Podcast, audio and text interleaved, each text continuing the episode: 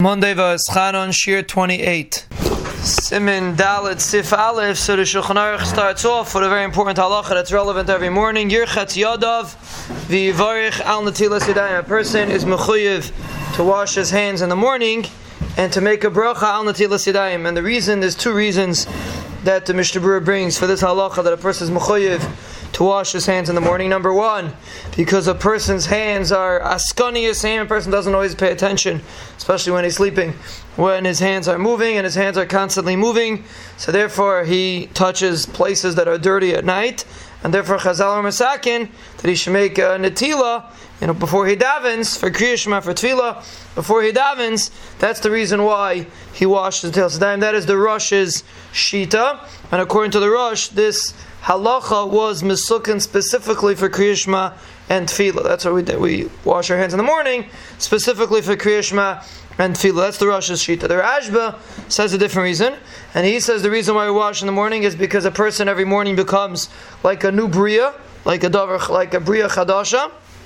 And therefore, Chazal Misakin that when a person comes a new a new day, a new bria, so he's miskadish like a kayan that washes his hands from the kiyar. So this individual also, we wash our hands also for the, to face the day to do avodas Hashem, and therefore, according to that's the reason why we're misakin the tefillah according to the shitas Rashba. So basically, according to the Rashba, has nothing to do with to, what, what, where you touch. It has everything to do with the person gets up in the morning.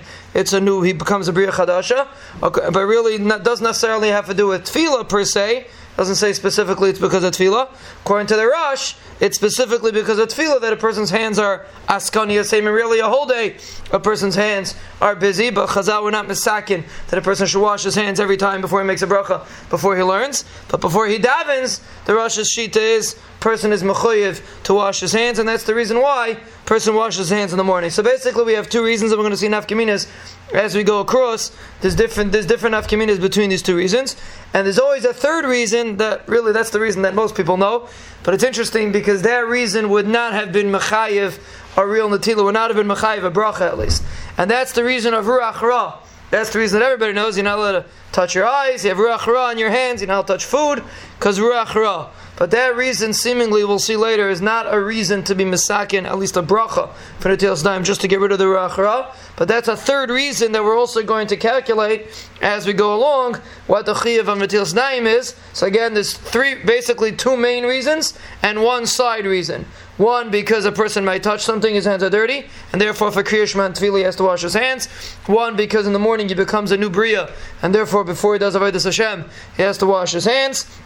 And the third reason is because of Ruach Ra. And Mishmur points out that after, if a person forgot to make Al Nine before he davened, and he only remembered after Tefillah, everybody agrees that you don't have to make a bracha anymore. Once, even according to the Raj, but once you finish davening, you're not mechuyev to make Al Nine anymore. So even no matter how you learn, the chiyav is only before Tefillah. The question if it's directly related to Tefillah, or it's because of Bria Chadasha. And the third reason, like we'll see, is because of Ruach Ra.